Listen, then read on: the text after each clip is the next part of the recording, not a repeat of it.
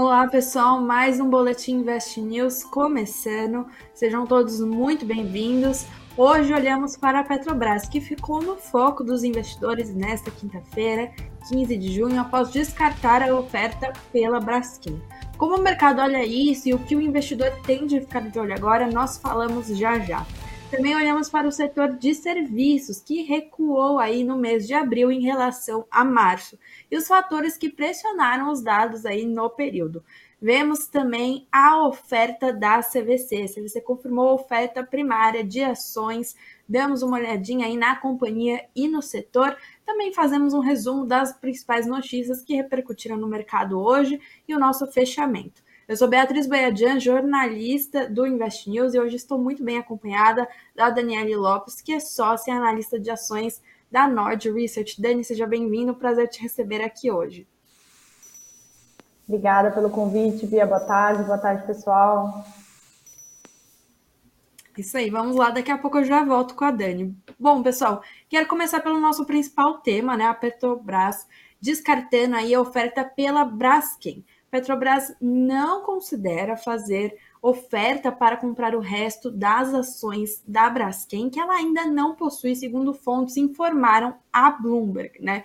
Bom, a estatal já detém 36,1% do capital da Braskem e não pretende aí, é, supostamente, adquirir a participação remanescente na petroquímica, porque ela não quer consolidar principalmente em seu balanço, né, a dívida de 9,8 bilhões de dólares que a Braskem detém, né? Essa decisão, não, no entanto, né, ela ainda não é oficial, não foi publicada, foram algumas fontes que informaram. Isso também vem é, da Petrobras descartar uma oferta de compra porque transformaria a Braskem em uma estatal, e não é o que a Petrobras é, pretende nesse momento, né? Bom, a gente também vê que há outras ofertas paralelamente pela compra aí é, da Braskem, né, da participação, de uma participação ainda maior, com a brasileira Unipar Carbocloro, que deseja adquirir uma participação de 34,4% na Braskem do maior acionista da empresa, Novo Honor, ex-Odebrecht, né, por 10 bilhões de reais. Essa proposta ela concorre com uma outra feita conjuntamente pelo Abu Dhabi National Oil Co e pelo Apollo Global Management para adquirir todas as ações da Braskem nesse caso, incluindo as da Petrobras, por mais 37 bilhões e meio de reais, né? Bom, é, diante disso, a gente vê todas essas ofertas no radar e a Petrobras descartando essa oferta. Como o mercado olha para isso, né? A gente vê aí outras ofertas sendo consideradas paralelamente e a Novo Honor no radar, qual é o papel dela, né? A Petrobras ainda não decidiu qual é a melhor oferta e está deixando as negociações nas mãos da Novo Honor e dos seus credores. A Novo Honor ela detém uma participação de 38,3% na Braskem e essas ações que a Novo Honor detém estão nas mãos dos credores, depois de terem sido dadas como garantia para o pagamento de dívidas, né, empréstimos de 14 bilhões de reais que não foram pagos depois que a empresa se envolveu nas investigações da Operação Lava Jato, uma das maiores de corrupção aí da história do nosso país. A Novonor, ela detém hoje 50,1% das ações com direito a voto da Braskem, enquanto a Petrobras detém 47%. Mas entre as duas há uma diferença aí, né? Elas têm um acordo de acionistas que dá à Petrobras um direito de preferência no caso de qualquer oferta de aquisição. E segundo fontes, a Petrobras ela não planeja exercer esse, esse direito, ela está deixando mais nas mãos da Novonor mesmo, né? A Petrobras não chegou a comentar né, sobre essa decisão, disse, na verdade, que não iria comentar, mas quando questionado, o presidente da estatal, Jean Paul Prates, disse que a decisão de aumentar ou não a participação da Petrobras na Braskem seria tomada quando achasse que fosse necessário, né? Diante disso, eu vou chamar a Dani aqui de novo para conversar com a gente, para a gente entender, né, Dani? Bom, a gente viu algumas movimentações do mercado em relação às duas companhias. Hoje, Petrobras caindo, Braskem subindo, e eu queria entender, né, na sua visão, por que o mercado supostamente não quer que a Petrobras aumente a sua participação na Braskem? Uhum.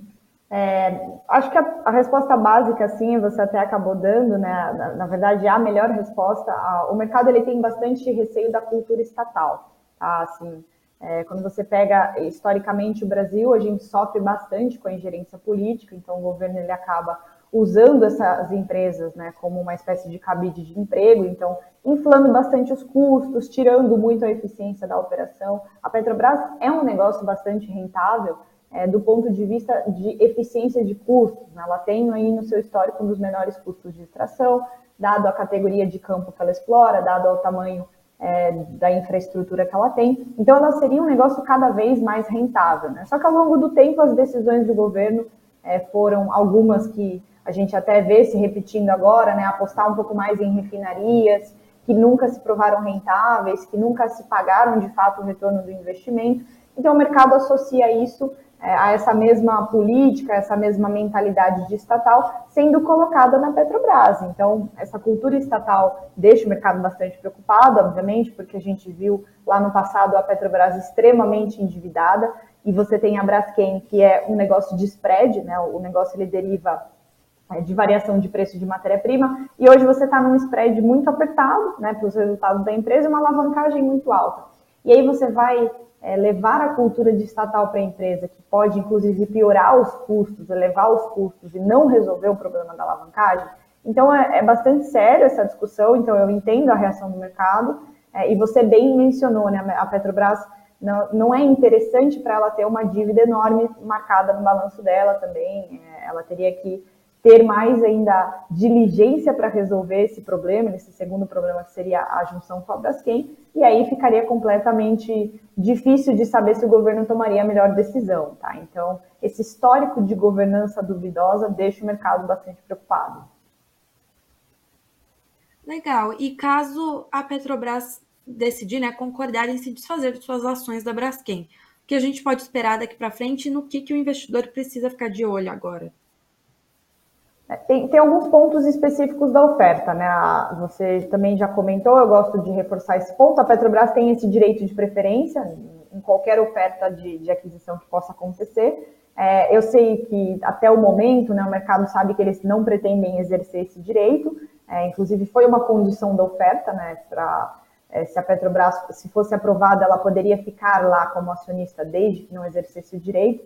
É, se eles concordarem aí, vamos imaginar um cenário que eles concordem em se desfazer das suas ações, é, em tese para o acionista, é, ele vai ter ali uma precificação para poder tomar uma decisão do que, que ele vai fazer, se isso para a tese dele da Petrobras vai mudar alguma coisa, né? Eu entendo muito mais que quem está em Petrobras hoje, a tese é completamente outra, tá? Não, não seria realmente esse foco de ativo, até pelo plano de desinvestimento dele. Então, olhando sob a ótica do acionista da Petrobras, é, essa é a decisão a ser tomada, né? Se vocês é, compraram a tese por algum gatilho dela ter a Braskem, obviamente, de tudo que a gente falou agora parece improvável, né? Porque é, vai trazer a cultura da estatal e vai problematizar, e aí o grupo vai ficar maior e mais problemático. Eu não acho que seja esse lado, tá? É, agora, quem é ali muito mais inclinado ao investimento de Braskem ou Unipar, é muito importante ficar de olho pelo lado da Unipar, tá? Ela, ela pode ter uma aquisição muito transformacional. A, a Unipar já foi no passado a maior petroquímica do Brasil, tá? Nos anos 60 até 90, ficou um, um, grande período aí sendo a maior, e ela foi reduzindo por problemas de sucessão familiar, começou a se desfazer de alguns dos seus ativos, é, porque teve problemas que, que a companhia não conseguia é, resolver mais, tá? E hoje a Unipar, né, para quem já acompanha a tese, ela, ela atua no segmento de produção de PVC e hoje a Braskem é líder. Então você tem ali sempre um prêmio, né? Quem vai ser adquirido, o mercado reconhece bastante, então o acionista da Braskem tem colhido aí é, um prêmio por isso. Possivelmente é, teria ali uma negociação de troca de ações, né? A Unipar até já, já deu alguns indícios, faria uma OPA né, com os acionistas minoritários de Braskem, então vamos fechar o capital, é, vai adquirir a totalidade das ações e você passa a ser acionista da Unipar. Tá? Esse é o caminho assim mais claro que a gente tem até agora é, do que, que poderia acontecer com o acionista minoritário. Eu dei os dois pontos de vista, né, porque às vezes as pessoas já têm ali é, um olhar da tese, já se posicionou em Unipar, gosta de Braskem porque entende que vai ser adquirida por algum do, alguma das ofertas e, e vai colher um prêmio por isso. E eu acho que a Petrobras é muito mais é, o foco nos desinvestimentos e futuramente, quem sabe, não focar tanto em refinarias, né, para continuar sendo rentável. Maravilha. E como você julga essa movimentação da Petrobras em relação à Braskem? Era um movimento já esperado? E o que acontece caso a Petrobras volte atrás, né, de não descartar mais essa oferta?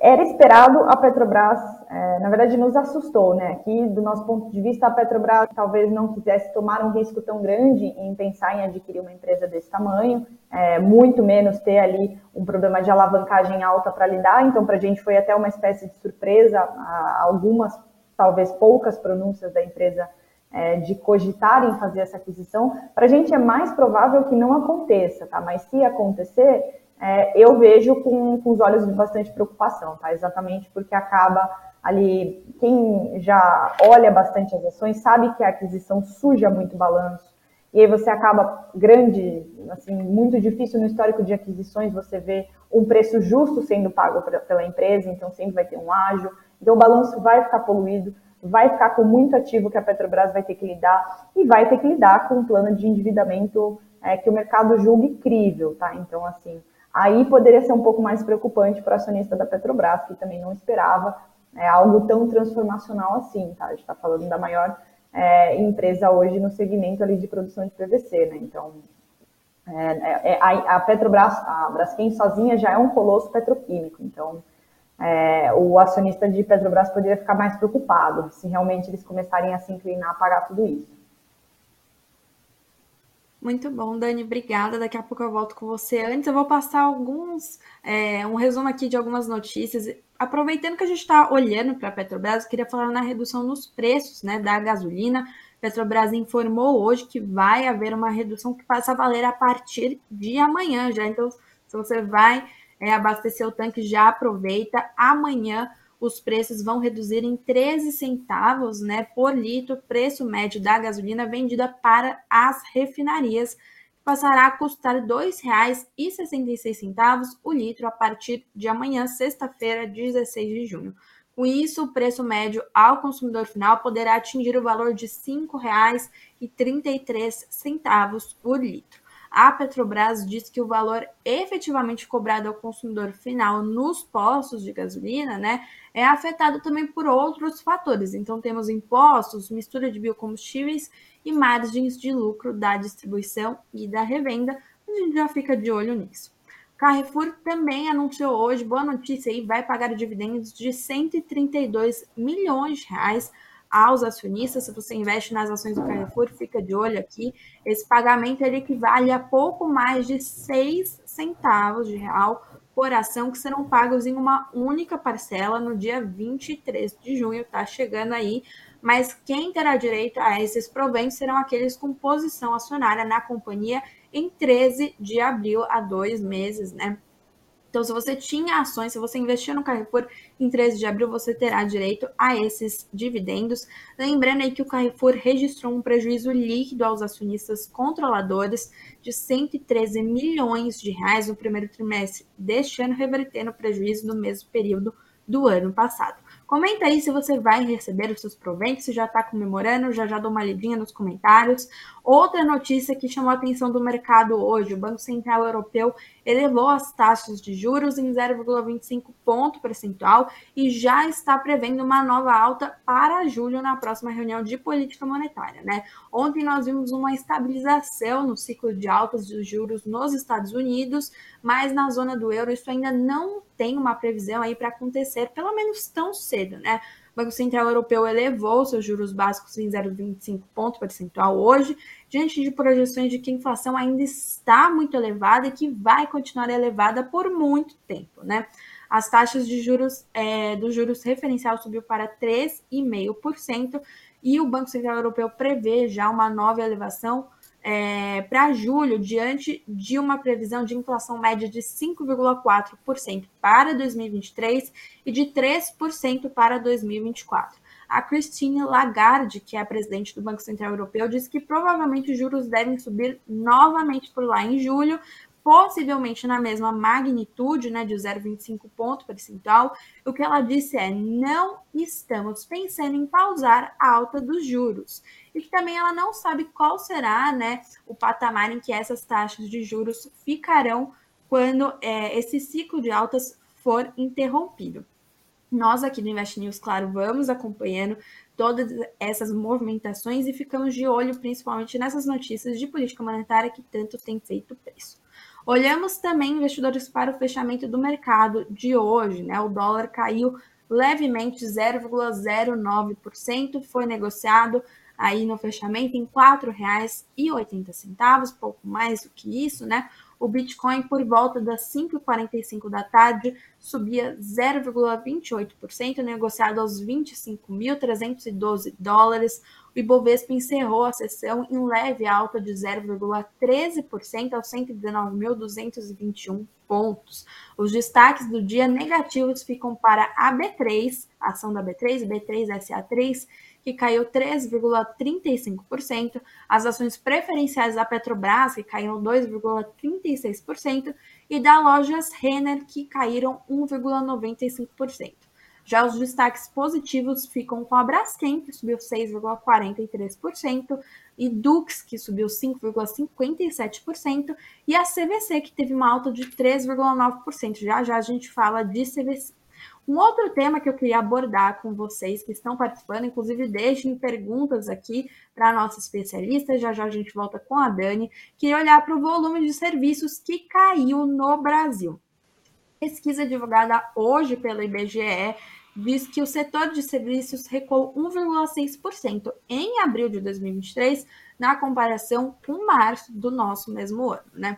Em relação a abril de 2022, um ano antes, o setor avançou 2,7%, apesar da queda mês a mês, né? Com isso, o acumulado no ano ficou positivo em 4,8%, e o acumulado nos últimos 12 meses passou por um avanço de 6,8% em abril, no menor resultado desde agosto de 2021, quando ficou em 5,1%.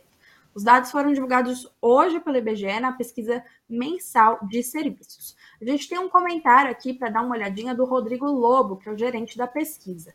Ele disse vários segmentos de serviços dentro do setor de transportes, que foi o que mais pressionou é, os dados, acabaram por gerar um impacto negativo, como gestão de portos e terminais, transporte rodoviário de cargas, rodoviário coletivo de passageiros e transporte dutoviário e esses segmentos tiveram importância no âmbito do volume de serviços como um todo, ultrapassando a fronteira do próprio setor.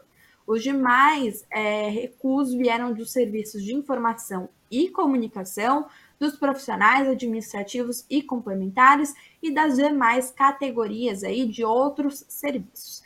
Queria chamar a Dani aqui de novo para a gente comentar essa notícia, né? Sobre essa pesquisa, o que essa queda significa, Dani? É, essa queda foi uma ótima notícia né, para o Banco Central. É, é, um dado que veio aí um pouco significativamente, na verdade, né, mais fraco que a expectativa.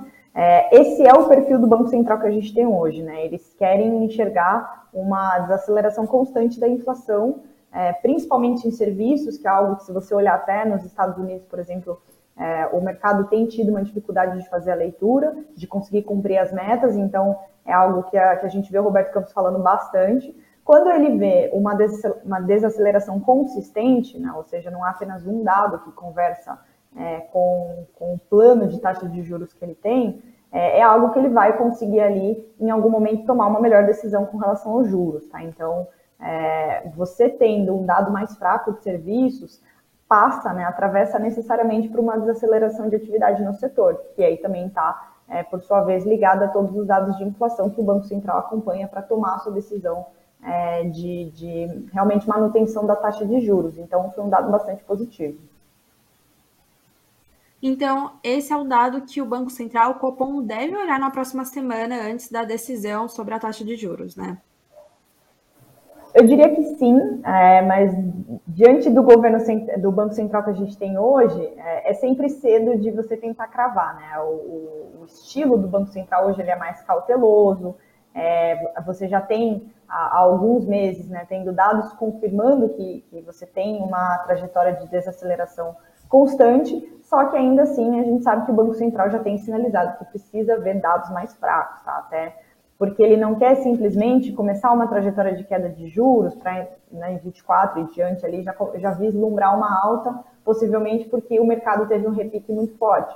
Então, antes do Banco Central se mostrar otimista é, a todo esse processo, é, ele possivelmente vai começar a olhar mais a atividade. Né? O, os dados anteriores da atividade, quando a gente olha, eles foram fortes. Então, eles ainda não conversam com esses de serviços. Então, eu imagino que esse seja o tom é, da próxima reunião do cupom. Legal. E já que a gente está falando de cupom, de juros, né, com essa perspectiva de cortes para o segundo semestre, esses dados de serviços eles devem passar a vir menos pressionados conforme aí houver é, de fato né, uma movimentação de corte nos juros. Sim, com certeza. É, a gente espera, na verdade, que a, a inflação desacelerando é, seja algo constante daqui para frente, né? Então, a, a política monetária é bastante defasada, né? Você tem alguns dados sendo acontecendo ao longo de toda essa trajetória e aí o, o Banco Central ele consegue enxergar o macro e trazer notícias mais positivas, tá? Até complementando, né? O que, que eu, se eu pudesse explicar qual seria a minha maior expectativa na semana que vem, é, é o Banco Central falar justamente dos últimos dados de inflação que foram bons falar muito dos núcleos né, de fusão e tudo que está ali é, subjacente, ou seja, o, de serviços que a gente viu hoje, só que ainda ele vai falar que a atividade está um pouco mais forte, tá? E aí você também tem é, algo que tem pesado bastante no, no, Banco Central, que é a questão do arcabouço, tá? Então, é, ele sempre volta nesse assunto, até para entender como é que vai ficar a trajetória do fiscal e a consequência disso nos juros, tá? Tudo isso precisa se conversar, por isso que eu comentei que são efeitos bastante é, defasados, né? Então, se você começa a ver inflação caindo no longo prazo e depois começar a ficar estável em 4%, eu julgo que é uma ótima notícia, mas eu acho que ele vai com certeza pincelar dados de atividade é, e relembrar ali também o mercado, essa questão do arcabouço, né, da trajetória de dívida, que ainda não está é, fechando a conta para o ano que vem. Então, isso deve ser um, um, um comentário na pauta dele, possivelmente. Maravilha, Dani, obrigada. Eu queria passar para o nosso próximo tema aqui, que o mercado ficou de olho, que tem repercutido bastante, inclusive nas últimas semanas, que é sobre a CVC, uma empresa que tem tomado a pauta do mercado, o noticiário, né? E hoje a CVC ela anunciou o follow-on, né? Sua oferta de ações de fato protocolou nesta quinta-feira um pedido de registro para oferta pública primária de ações follow-on, como a gente chama aqui, né, e que pode movimentar 680 milhões de reais. É uma oferta que inicialmente deve ser de 83 milhões de ações ordinárias e que prevê 41,6 milhões de bônus de subscrição como vantagem adicional ou seja, para cada duas ações que os acionistas subscreverem, durante essa oferta receberão um bônus de uma subscrição, né? Um bônus de subscrição. Caso haja mais é, demanda, né? Um excesso de demanda, o lote inicial pode ser dobrado, adicionando mais 83 milhões de ações na oferta. Com essa notícia, as ações da CVC foram super bem, figuraram entre as maiores altas do Ibovespa, encerraram um dia aí em alta forte de mais de 3%. E na semana passada a gente já havia comentado sobre essa notícia, né? A CVC já havia confirmado a contratação do Citigroup, do Itaú BBA, para essa oferta primária de ações. E agora a gente vê de fato ela se consolidando, a empresa protocolando o pedido também tudo isso faz parte né, dos esforços da CVC para conter aí a sua dívida, né? Pra, é, a CVC se esforça por um aumento de capital para a amortização da dívida que já ultrapassa os 616 milhões de reais. Dani, eu queria entender na sua perspectiva, né? Essa oferta de ações ela pode ter um grande impacto positivo na operação da companhia nessa situação que a CVC se encontra agora? Pode, é, mas eu também tenho bastante ressalva com relação à CVC, tá? Se você pega ali uma janela dos últimos 5, 7 anos, a companhia teve muitos problemas, e eu não falo é, da pandemia de forma isolada, né? Então, ela teve problema é, nas, nas franquias fora do país, já teve bastante problema com os pacotes, então o acionista, que na verdade acompanha já quem cobre ou quem tem a posição há algum tempo, já está bastante machucado. Eles tiveram alguns ajustes de balanço, oferta de ações, eles já tentaram fazer isso no passado é, e realmente deixou o investidor preocupado, né? O acionista foi diluído, é, não teve nenhuma geração de valor perante os resultados da empresa, principalmente no pós-pandemia, a competição aumentou bastante. Então, ela pode ser bastante benéfica, desde que a gestão agora consiga fazer é, um plano crível ali de crescimento, né? entregar crescimento para o acionista. O que a gente não vê ainda muito cobrado pelo mercado, porque o mercado está surfando ali é, algo do setor, né? A gente pode até falar mais disso. Faz pouco tempo que o preço da querosene anunciado pela Petrobras caiu, então o turismo pode aí voltar a ser é, um, um, ponto importante para os negócios, e aí, por consequência, a CVC também se beneficia disso. É, mas eu, eu olharia com bastante cuidado, tá? A CVC já fez é, alguns movimentos assim no passado, e se você olhar, aconteceu há três, quatro anos, então parece que a, a empresa não conseguiu se encontrar ainda, né? Teve bastante mudança na gestão, tá? Acho que conseguir fazer uma oferta para reforçar a capital de giro e melhorar a estrutura de capital é sempre bem-vinda, só que isso no futuro precisa se traduzir em geração de caixa operacional, ou seja, a empresa precisa é, gerar valor do seu negócio e não somente tomar as dívidas para ficar se organizando, né? diluir o acionista que não queira participar toda hora, é, só porque ela acaba se alavancando. Né? Então, esse é um ponto importante que eu chamaria atenção. É, eu queria até aproveitar essa questão que você disse, né? O mercado tem surfado bastante nessas notícias positivas envolvendo a companhia, mas pelo que eu entendi que você explicou, é uma ação positiva a curto prazo, né? No longo prazo, para um investidor pensar em investir, precisaria ter um conjunto né, de várias outras ações positivas para tentar dar uma limpada nesse histórico meio negativo que a companhia vem carregado, né? Exatamente. Ela acabou também surfando que o mercado, é, o mercado ele tem essa perspectiva mais cíclica, né? Ele sabe desde reabertura de pandemia é, que o turismo em algum momento ia voltar. É claro que o efeito chicote ali nas cadeias, eles foram, foram muito intensos, né? Então o combustível disparou e aí por consequência você não conseguia estimular o turismo, né? Então Azul e Gol, até a CVC fez recentemente pacotes mais baratos com a Gol, né? Fez parceria. Então, isso demorou para acontecer porque para as aéreas também não tinha é, apetite, ímpeto algum de voltar, elas estavam inclusive já rodando em prejuízo, já tendo bastante dificuldade, e a CVC ela é uma proxy disso, né? ela é a proxy do turismo que vem dessas aéreas. Então o mercado tenta surfar isso de alguma forma. Agora, para você comprar essa posição e carregar, você precisaria levar em consideração esses pontos que eu comentei. O histórico de CVC é bastante é, assim, machucado né, perante o acionista, aumento de capital, problema no balanço, atraso de entrega de resultados, então tem bastante problema ali. Problema na gestão, se vocês também puxarem o histórico que mudou é, no management dos últimos anos, é, é algo que, que, acende ali um alerta né, para a gente, que investidor que gosta de carregar as posições. Então eu tomaria esse cuidado. Você pode surfar, com certeza, uma abertura de mercado, mas acertar o timing é sempre a questão, né? Isso é mais difícil de saber. Maravilha, Dani, muito obrigada pela sua participação. Prazer te receber aqui. Obrigada a você, Bia. Fico à disposição. Boa noite, pessoal. Boa noite para você. Pessoal, muito obrigada pela participação de todos também. Por hoje encerramos, mas vocês continuam com a gente no Invest News para mais informações. Vamos acompanhando tudo isso. Se você ainda não se inscreveu no canal, se inscreva agora, deixe seu like, compartilhe comente bastante. Eu vejo vocês numa próxima. Uma boa noite.